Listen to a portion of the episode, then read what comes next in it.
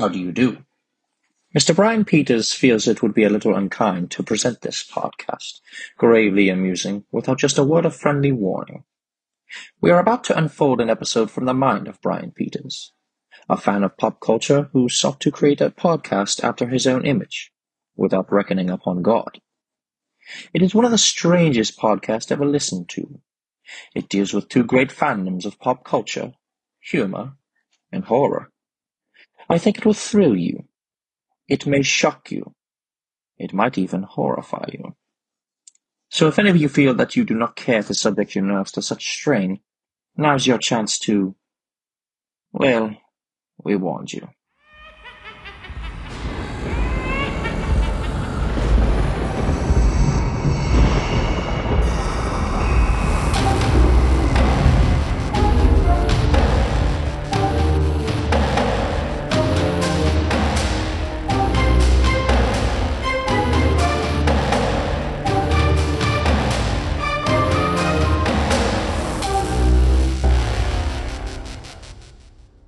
Hello, everyone, and welcome to another lactose-intolerant episode of Gravely Amusing, the only podcast that is willing to spend one hundred fifty dollars on ten boxes of Count Chocula cereal and not even feel bad about it.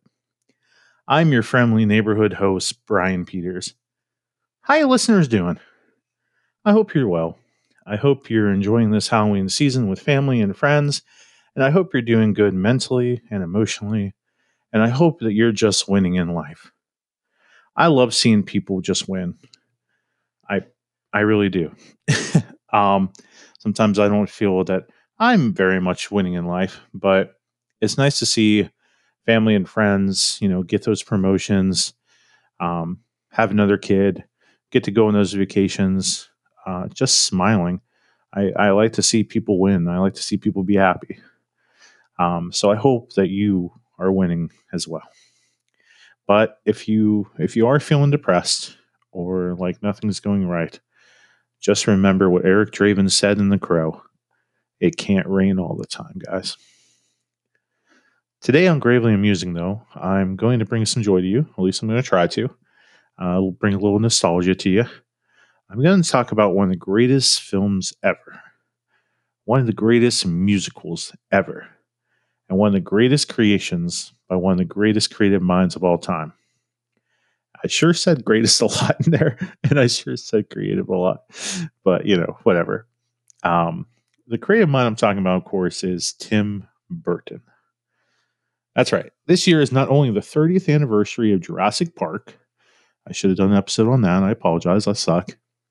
Um, um, but it's the thirtieth anniversary of Hocus Frickin' Pocus. And it's also the thirtieth anniversary of The Nightmare Before Christmas. Some people say this movie is a Halloween film. Uh, some say it's a Christmas film. It's actually borderline. It's it's it's actually both, because the film begins on November first, today. And if you don't believe me that this film takes place on November first, the mayor in the film yells three hundred sixty-five days till Halloween. And the Wolfman corrects him, because the Wolfman is the best. And the Wolfman corrects him and says, three sixty-four. So there you go. Um, so it starts with them returning from Halloween night. So boom, you know, you know, that's, it's the truth. So it's a November first movie. So there you go. So in tonight's episode, I'm going to discuss this film. And I'm also going to give what I feel are like the top movies actually directed by Tim that are not Batman. So I think I have like three of them. So, uh, but you know, they have that horror feel that Gravely Amusing is all about, that quirky, you know, humor type stuff. Um, you know, Halloween, Halloweeny, creepy feel. Uh, but mostly some of them, uh, some of them on my list, you know, they just, they have heart, and uh, that's what Gravely Amusing is all about. So, So some people think Tim Burton actually directed The Nightmare Before Christmas, but he did not. He did not direct this movie. Uh, actually, he barely touched this movie. Uh, this movie is just from his mind. He created the concept of The Nightmare Before Christmas. Now, Tim did not direct this because he was working on Batman Returns at the time. and he also didn't want to deal with directing stop motion. See, this would be the first ever full-length motion picture that was f- stop motion, the first full-length. So everyone before that, it would be like twenty, maybe forty minutes. And this movie, uh, this movie's runtime, I believe, is is uh, roughly about ninety, if not a little bit under. So, um, and I and I don't think any stop motion was ever released in theaters before. So this was this was a really big deal. So it's called Tim Burton's Nightmare Before Christmas because it's from his mind, and Disney really likes money. so uh, it wasn't because he directed it. You know, the more you know. Uh, so let's get to the story of this film, okay? So if you have not seen this masterpiece, or it's been so long you've forgotten about it, let me tell you. Let me talk to you. Uh, the film opens with one of the greatest songs of all time. This is Halloween. This is Halloween. Halloween, Halloween, Halloween. Uh, my wife and I play that song all the time, even when it's not Halloween. We just we just love that song so much. So in this song, we uh, get introduced to Halloween Town and its residents. And it's revealed that this is the land of the holiday Halloween. And every year, the citizens go to the real world and scare people, and they do their thing. And they are led by who they call the Pumpkin King, Mister Jack Skeleton. And he's just a large skeleton. The only pumpkin thing we ever see on him is in the beginning. He has a big giant pumpkin on his head. There's like nothing on his costume that's orange and black or anything pumpkin related. His house isn't even a pumpkin. Um, in fact, everything in Halloween Town, Tim Burton made a rule that everything had to, nothing could be right angles. Everything had to be crooked, like forty-five degree angle or whatever, um, which, you know, it's really cool. But the only pumpkin thing we ever see on Jack is this pumpkin in the beginning. So, you know, whatever. But uh, so why is he, he's called the Pumpkin King? I'll never know. But uh, uh, it is a pretty cool name. You know, the Pumpkin King. Yeah. So Jack, uh, it turns out Jack is actually tired of Halloween. Uh, it's the same thing over and over. And he longs for something new and exciting in his life. And he wanders into the woods, and he finds a circle of trees with doors on them. And they seem all to be different holidays. Uh, and he opens the one with the Christmas tree, and he enters Christmas Town. And then we get another badass song. Uh, we get the song that is, what's this? What's this? There's nothing everywhere. What's this? um, yeah, you can tell I like this movie. Um, so Jack sees all this Christmas stuff, and and in this world, it's very Doctor Seuss-y, you know, Grinch that Stole Christmas. Um, everything's, you know, bright colors against the white. You know, everything Christmas should be. And uh, Jack is so excited as he sings this song and says, you know, what's this? What's this? Um, but so he goes back and he shares his findings with Halloween Town, and the town doesn't, you know, they don't get it because all they know is Halloween. They don't, they don't understand the concept of Halloween. But when Jack mispronounces Santa Claus as Sandy Claws, then that piques their interest. They're like, oh, he has claws. Okay. Okay. So Jack isolates himself at home as he tries to find a way to explain Christmas. But he just decides that Halloween Town can improve upon it, and he's going to take over the job. So Jack starts giving the citizens, you know, different jobs for to do for, uh, you know, uh, you know, Hallowismas or whatever. And uh, in in in the middle of this, we're introduced to a character, Sally, and uh, Sally is basically a Frankenstein girl created by Doctor Finkelstein or Finkelstein. Uh, and she is actually in love with Jack. Uh, she's been in love with him for a long time. And uh, Sally is just struggling to be independent. She's tr- struggling to get away from the doctor. She poisons him sometimes just so she can escape. Um, you know, she longs for a different life too. And um, and um, she sees a vision of a burning Christmas tree. And she warns Jack about it, but he won't listen.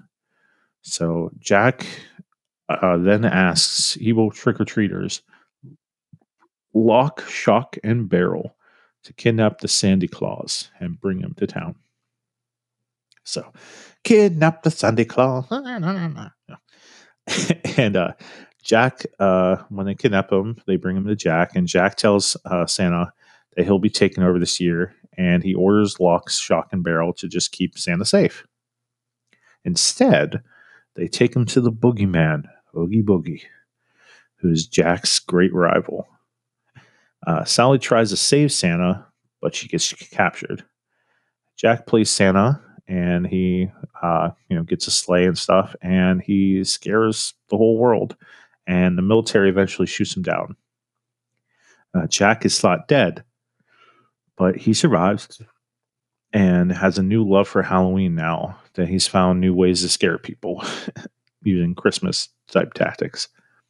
So Jack saves Sally and Santa. He defeats the boogeyman, or Oogie Boogie, because I'm the boogeyman. Uh, and then Santa saves Christmas, and Jack and him make amends. And the movie ends with Jack saying he loves Sally too, and a kiss, and everyone is dead happily ever after. So that's The Nightmare Before Christmas. So how did this movie come back? Come about? Well, let's go back to nineteen eighty-two. Even before I was born. No, scratch that. Let's even go back further than that. Let's go back to the day that Tim Burton was born. August twenty-fifth, nineteen fifty-eight. So Tim was born August twenty-fifth, nineteen fifty-eight, and he grew up outside of Hollywood in sunny Burbank, California. Uh, his mom, Jean, owned a cat-themed gift shop for crazy cat ladies.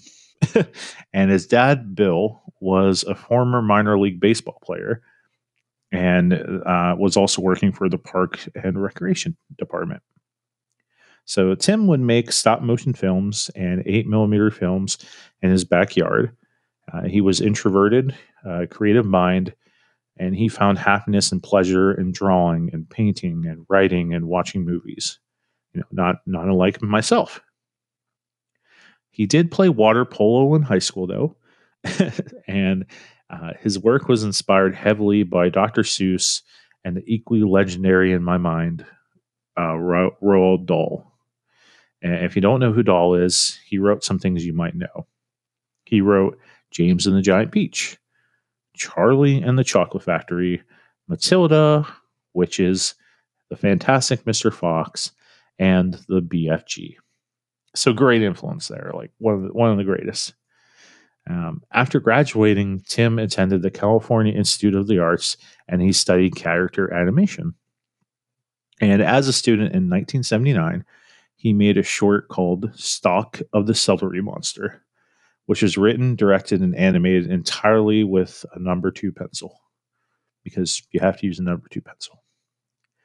Uh, this film caused, caused such a stir uh, in, in the world, in the film world, and interest about Tim, you know, rose, and he got a call from none other than Walt Disney Productions, and they hired him as an animator, uh, or an animator's apprentice. And he worked as an animator, a storyboard artist, graphic designer, art director, concept artist. The, the man just did it all. Uh, he worked on some movies such as Fox and the Hound, Tron, and The Black Cauldron. But uh, his concept art never made it to the films. But nineteen eighty-two, going back to nineteen eighty-two, nineteen eighty-two was a big year for film for Tim, a huge year for Tim. And it would change his life forever. Uh, he would write two poems this year. One poem was named Vincent, and that would become actually a short film that was actually narrated by Tim's hero, Vincent Price. Uh, this film is about a kid named Vincent who dreams of actually being Vincent Price. Man, to just be able to write something and do a film and have your hero, your hero just narrate it for you. Like, how cool is that? Oh, that'd be, oh man, that would have been awesome. Um, but yeah, he and so he would also he would write that, and then he would also write a three-page poem called "The Nightmare Before Christmas." Now, he drew inspiration from The Grinch and Rudolph and Vincent Price, of course, for The Nightmare Before Christmas. Uh, he worked with an animator and a producer buddy named Rick Heinrichs, or Heinrichs, and another animator named Henry Selick. And they created storyboards and some character models. And after Vincent got some attention, Disney considered developing Nightmare Before Christmas into a film. But um, but when they looked at it, they they thought it was just a little too weird. so um, so they let Tim Burton make a short film uh, with actors Daniel Stern, uh, uh, Sh- uh, Shelley Duvall, and um, the kid from night uh, the kid from um, Neverending Story. And they made a concept, they made a little short movie um, called Frankenweenie. So he was able to have his idea of Frankenweenie come to life. And and later on, he would actually make a stop motion um, movie for Frankenweenie in twenty seventeen. But in nineteen eighty-two, he made Frankenweenie, and Disney did release it, but then they actually fired him for basically making things that scare kids and being weird and wasting their money. So Frankenweenie was lost to them. It was a little weird. It kind of like scared people, I guess, somehow. Um, and they thought he was weird and just wasted their money. So they fire him. They fire him. But uh, this is Tim Burton. and uh, not all hope was lost. You see, um, a certain eighties and nineties icon named Paul Rubens Um, saw Tim's film Vincent, and he knew he needed it for the big film debut of his character, Pee-wee Herman. Uh, so Pee-wee hired Tim to direct his movie. Um, um, uh, what the heck was the first Pee-wee movie made? Uh, Pee-wee's Big Adventure. Yes. So Tim directs Pee-wee's Big Adventure, his first big movie to to, to direct. And Tim directs it, and he he has he's given eight million dollars to do it, and the movie makes over forty million dollars. So he gets like a thirty-two million dollar profit, which in the eighties was pretty freaking good. Um, and this film is an absolute cult classic. It it skyrocketed Pee Pee Wee even to bigger heights, and skyrocketed Tim. So uh, Burton and Pee Wee, while making this movie, were fans of the musical group Uh, Oingo, Oingo Bongo, Oingo Bingo, I don't know, uh, who had a hit named Weird Science. So, you know, Weird Science? Is it real? Weird Science? And Weird Science, that song was actually used to basically make a movie, or it was made for the movie, uh, Weird Science, which is uh, a, a great eighties movie. Um, yeah. That's a great eighties movie. um, and they actually make a T V show of it in the nineties that might have, might even been even better than the movie. Um, but yeah, so the lead singer of that band was none other than Danny Elfman.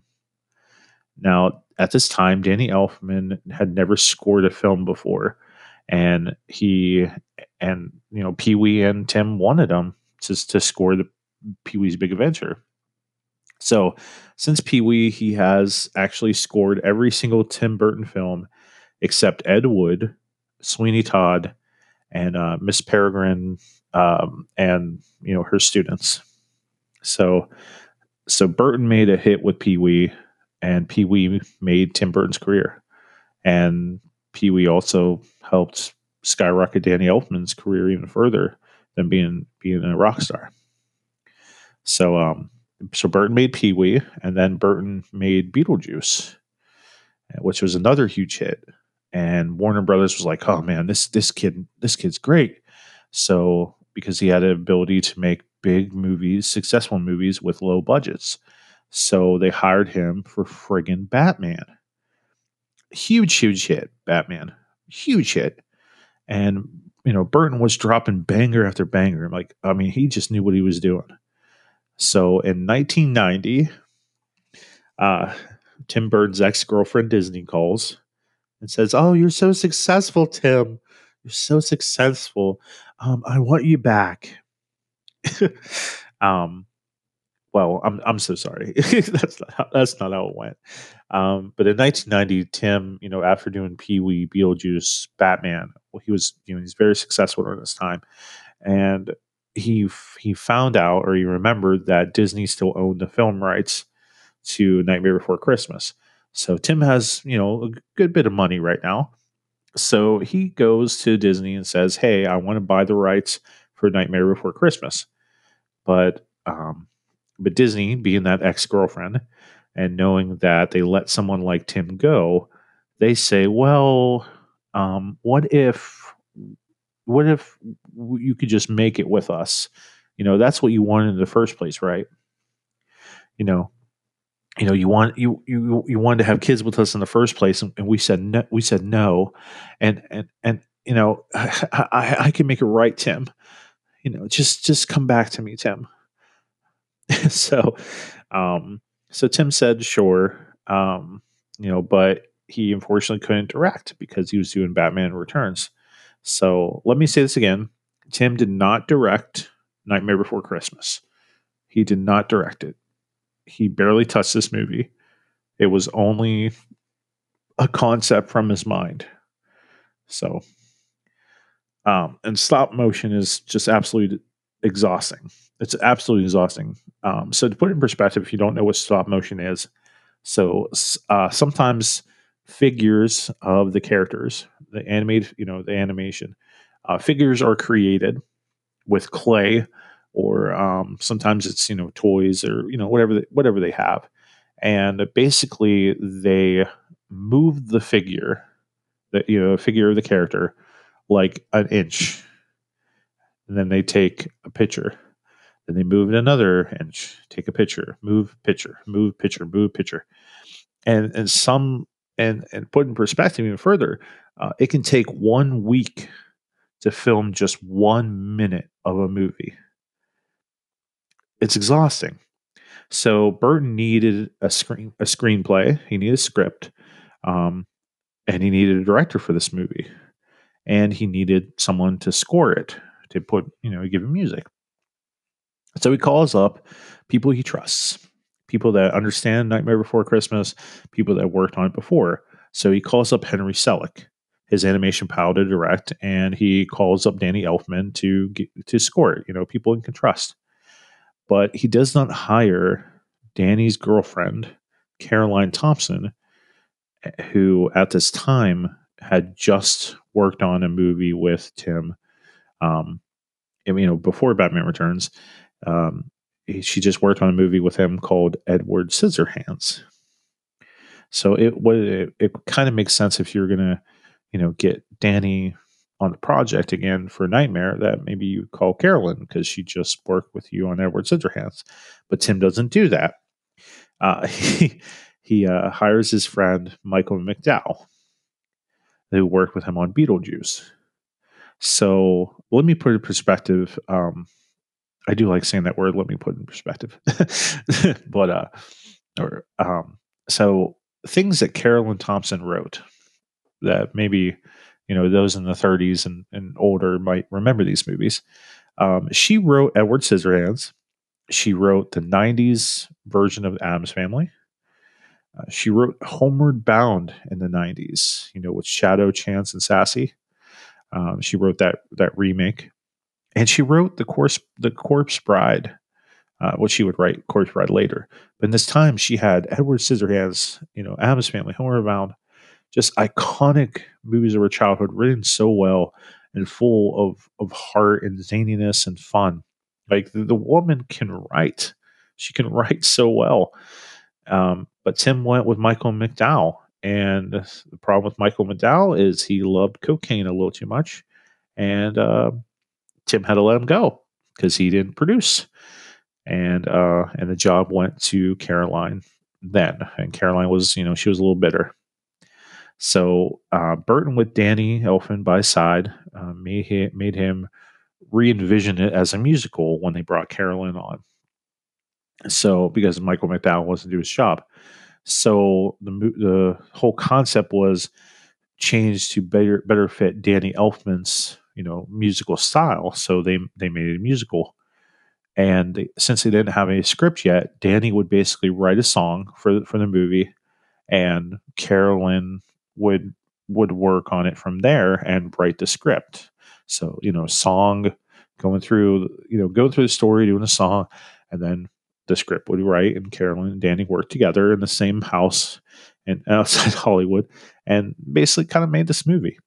And uh, and Danny was tired of his band, uh, Ungo Bungo, and he wanted a change in his life. He wanted a change in his career. So as he was writing songs and things for Jack Skeleton, um, basically Jack Skeleton became Danny Elfman. Like, Jack Skeleton is Danny Elfman and everything that Danny was feeling in life.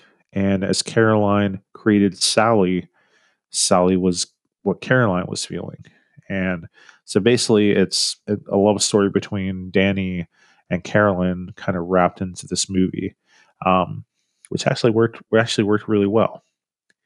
So, um, but the problem with this script and doing stop motion is, is basically Henry Selick would take things that Carolyn wrote and he would just change the script because it didn't work for the stop motion scene that they were filming.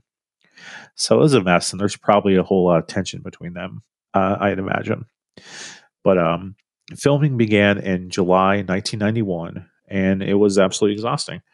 Uh, over one hundred twenty people worked their butts off to put this movie together.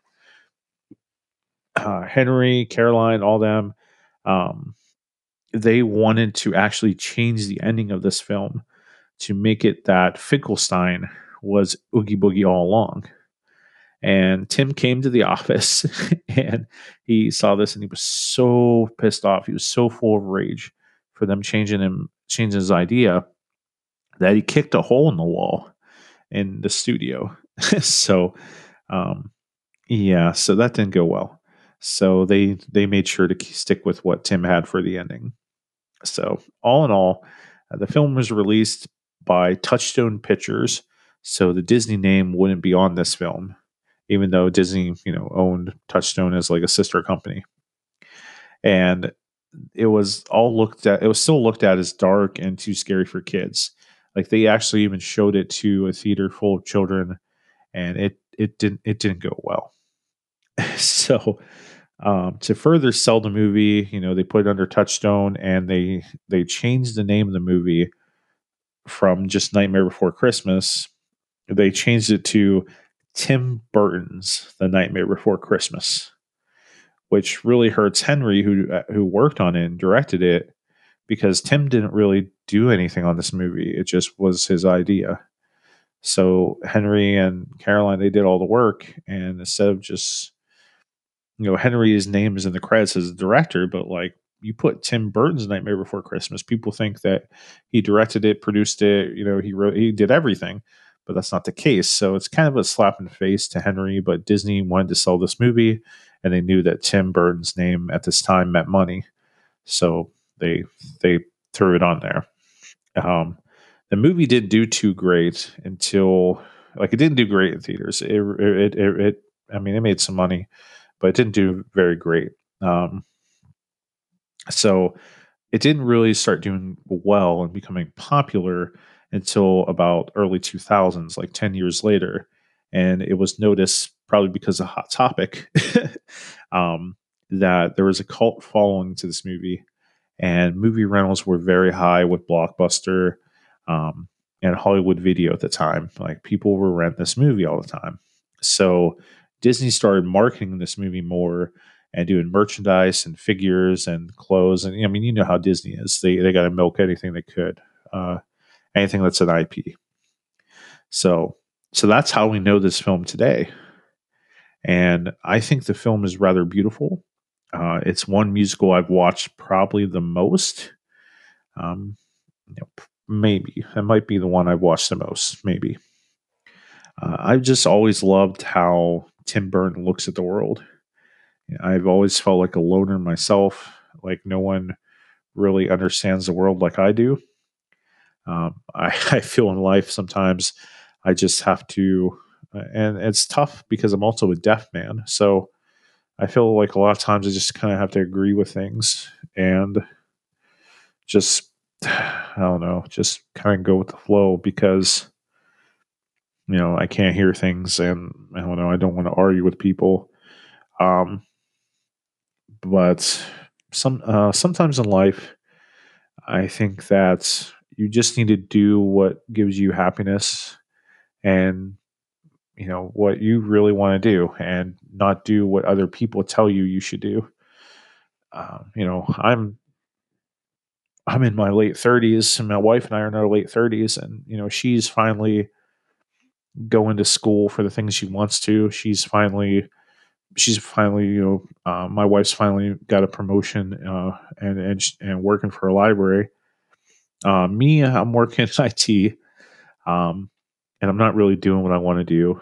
And I think that I've spent so much time in my life doing what people told me I should do, that I, I don't even know what I want to do with my life anymore. um, and so I can kind of understand, you know, where, where Jack was coming from, or where, where Danny was coming from, if you will, um, and where Tim's coming from, just, just thinking different and seeing the world different, and just kind of wanting to do what you really want to do. So, uh, I'm trying to do that now, and you should try to, whatever, whatever is making you happy, whatever is your real passion, go out and do it. You're going to have to put the work into it f- for real. And I mean, that's what I did with this po- podcast. Uh, that's what I did with some stand-up comedy, just going and doing the things that I want to do. And, you know, you're never, you're never too old, and, you know, you just got to go out there and do the things you want to do. So, um, so this movie was a, a passion of somebody that just wanted to do and create the things that they wanted to create. And thirty plus years later, it's still being loved. Uh, you know, I wish, wish I could say the same thing for myself. thirty plus years. Ah, uh, geez. So, uh, I want to wrap this up with, with three more films that I think you should really check out, that are directed by Tim Burton. And they have that gravely amusing style, you know, that, that, that Brian Peters style that, uh, that you guys love. So if you only know of Nightmare Before Christmas, uh, check out these other films here. And no, Beetlejuice is not on this list. Yes, I do love that movie. Um, but, but Beetlejuice goes without saying that you should watch it, because if you never have, or you, you didn't watch it, like you're, you're crazy. Uh, I watched that movie basically every other year. Um, and if you don't, you're nuts. It's Tim Burton and one of his finest movies. So you, you, you, you have to watch it. So an honorable mention goes to Beetlejuice, and also Pee-wee's Big Adventure. Uh, you know, it was Tim Burton's first, and you just, you just never forget your first. And it's funny. It's iconic, great Tim Burton style, both those movies. So, so back to the three most gravely amusing Tim Burton films. Um, The, the most Brian Peters style. Uh, if, if if if I made movies, this would be my style. So uh, coming in at number three is one that uh, I'll probably get a lot of crap for, but it's what I this these these are my fa- my personal favorite Tim Burton films, other than Batman, of course, and uh, and Beetlejuice. They, these are these are my top three. So you can give me crap, I don't care. You know, it's my list. So. But number three is Mars Attacks. Uh, this movie is often given crap for poor C G I in nineteen ninety-six, but it was like, it was nineteen ninety-six. Just, just give it a break. Uh, Tim didn't have, Tim wasn't given much of a budget for this, but I think he did pretty good. Uh, this came out the same year as Independence Day, and where Independence Day takes alien invasion very serious, This this just ups the campiness and ridiculousness. Uh, this movie is this movie to me is fun. It's just really fun. It's a homage to nineteen fifties sci-fi movies and just alien greatness. Uh, this movie is crapped on for having no substance or no story, but this movie knows exactly what it is. It tells you exactly what it is in the title. Mars Attacks. And and what a cast in this movie. You have Jack Nicholson playing the president and this casino owner. He played double duty in this movie. You have Pierce Brosnan as this scientist that's always smoking a pipe and just being ridiculous. Um, you have Michael J. Fox in it. You have Jim Brown, Pam Grier. You have Danny DeVito, Annette Bening. Glenn Close plays the, the first lady. And you have Natalie Portman in it. Uh, she did this movie right before she did Star Wars. So this is her, like, you know, relatively, relatively very young in this film. And uh, she plays the daughter of the president. And the movie makes fun of just how oblivious the world would be to Martians, like how it'd be no big deal.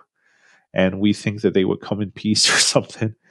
Um, you know, the, the government said recently that aliens do exist. The U S government said the, the gov- that aliens do exist.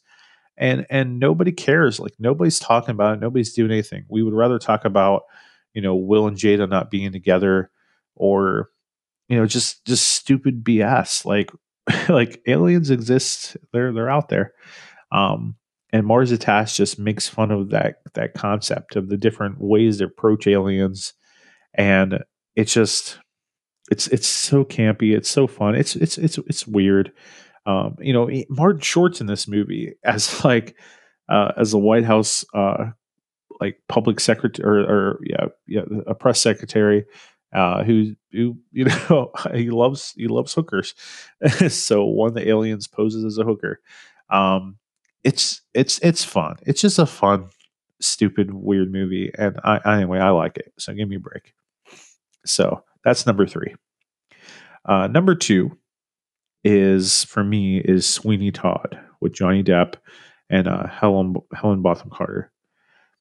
This musical makes me kind of like musicals, um, or this is the type of musical that I would like. Um, I'm not a big musical guy, but I like this one. Uh, this movie is beautifully cast. It's violent. It, it's fun at times because of the humor in it. it. It has humor in the right places. The film looks great as it as it shows Victorian London, and the movie is just a sad tale of revenge and tragedy, and it's done so well. Uh, if you don't know the story of Sweeney Todd, uh, basically there was a barber named uh, named Benjamin Barker. Uh, I think I got his name right. And uh, Benjamin had a lovely wife, and uh, and he had a daughter, and his wife was beautiful. And there was this judge, this corrupt judge, uh, in the movie is played by Alan Rickman. Uh, rest in peace, Alan. You were amazing.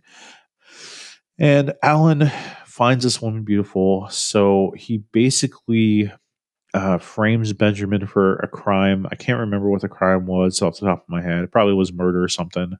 And Benjamin uh, gets sentenced to prison for fifteen years in Australia. Gets shipped off to Australia. And uh, the judge basically rapes and uh, and, and kills Um, Benjamin's wife, which is uh, very disgusting, very tragic. And um, the judge takes Benjamin and uh, his wife's daughter and raises her uh, as his ward. Doesn't say his daughter, says his ward. And uh, fifteen years pass, and Benjamin comes back. He's coming back to London for his revenge, and he's looking for the judge. And he's not quite uh, mentally stable at this time. And he uh, he changes his name, or he has an alias, uh, Sweeney Todd. And Sweeney Todd is the barber of Fleet Street. So he op- op- opens a barbershop.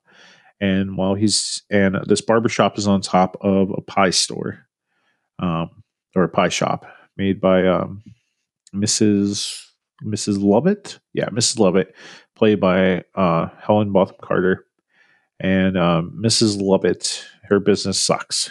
She's uh, she makes meat pies, and basically what happens is that uh, Sweeney Todd kills a man, and they don't know what to do with the body. So, um, you know, Missus Lovett, she uh, she cooks the bodies into her meat pies, and makes profit. So it's a story of, you know, cannibalism and murder and blood and revenge, and it's pretty awesome. Um, it's a great story. Awesome cast. Uh, and the cast had to make it easy for Tim. It, it, you know, it just, I, just, I, I love the film. It's, it's, it's so great. Uh, it's tragedy, you know, there's, you know, but, but it's, it's, it's a great film.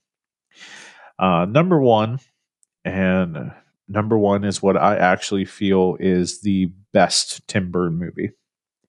Um, uh, some of my, one of my friends, uh, likes Sleepy Hollow the best. Um, one of my friends likes Big Fish the best. Big Fish is really good. Uh, I will talk about Big Fish eventually. But um, for me, Tim Burton's best film, um, you know, and is Edward Scissorhands. Um, I really love Edward Scissorhands. Uh, Edward Scissorhands tells the story of an inventor, played, of course, by Vincent Price, because, you know, Tim loves Vincent Price. And Vincent Price, um, this is one of his final roles. So, um, and Vincent Price plays this inventor who lives in this mansion at the top of a very large mountain. And there's no real color up there. Uh, it's very gothic. It's very dark. And below the mountain is a neighborhood full of pastel colored houses all in a row. Just neat, perfect, perfectly mowed lawns. Everything's perfect. And it has single housewives and gossipers, and you know, you know how the world is, the the way the world should be. And when this inventor was making this man, uh, kind of like in Frankenstein, Frankenstein type stuff, uh, it was trial and error and taking time. And he he had planned out all the steps. Uh, as in the scene in the, in the movie, the inventor's book for creating this man.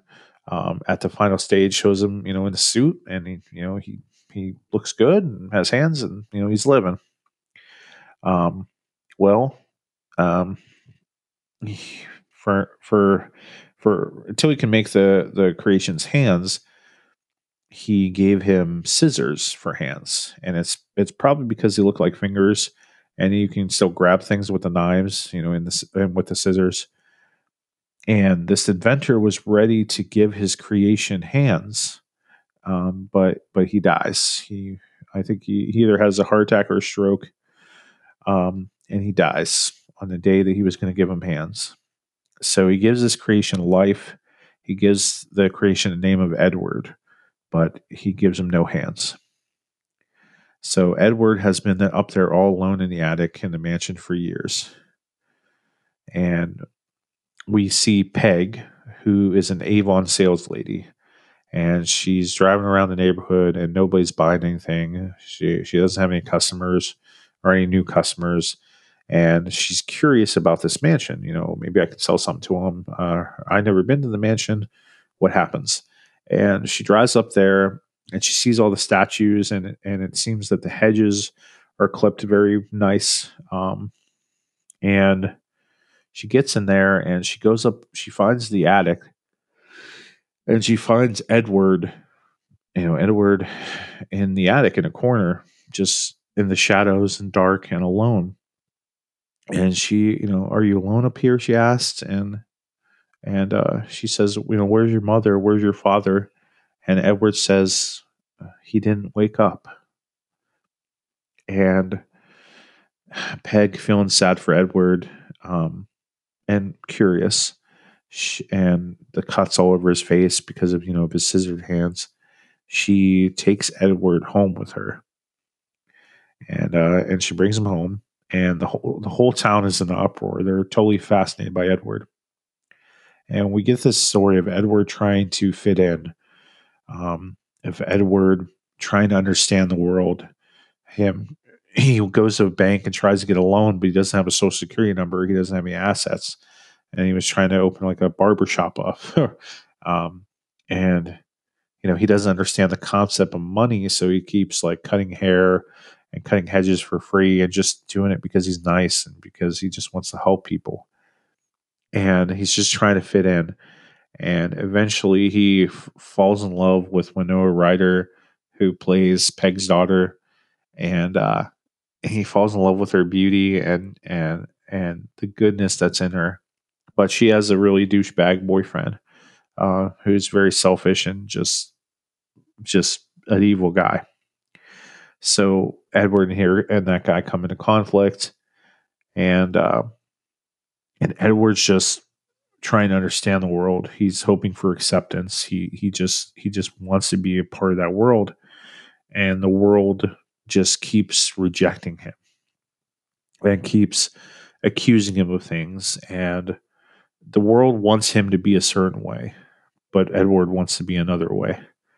Um, this film is it's just beautiful. Uh, I watched it again a few weeks ago after many years, and uh, and I learned that Tim came up with the concept thinking about his life and his childhood and in Burbank and how he was different and just how he wanted to be a part of things, but but eventually he was different. And I think this makes this this makes this film so good is um, is that some people are just not the norm. You know, some people are just trying to be accepted. You know, maybe you think differently. You know, maybe you, maybe you feel differently than what the world says you should be. And this movie is just beautiful to to focus on how people want to be loved and part of this world. And uh, and sometimes we can be, you know, sometimes we, we can be accepted, but some people usually just shun us and they just don't understand us. And uh, it's a modern Frankenstein tale, as Edward Scissorhands is. Um, it's full of sadness for sure, but it's it's really beautiful. And bravo to Caroline Thompson for writing this movie. And um, and honestly, I don't I don't think that there is a truly horrible Tim Burton film. I, I think that there are ones that are better than others. Um, I know that Dumbo wasn't very great, um, probably because Tim had a horrible time making it. But uh, but there are great Tim Burton movies, so definitely look them up. And and I hope this list kind of gets you started. Um, Tim opened his opened the eyes to the idea that sometimes there is beauty in the strange and unusual things of life. And I think I'm going to continue to be strange and unusual. And I, and I hope you will too. So find me on Facebook, on Gravely Amusing page, uh, on X at Gravely Amusing. Uh, we're on, I'm on Instagram, Gravely Amusing. You know, find you. Uh, whatever you want to talk about, horse stuff, whatever. I'm here for you. Um, I spent many years being a counselor and uh and and youth pastor and stuff, so i'm i'm here for you guys. uh I've been Brian Peters, and I hope this podcast thrilled you.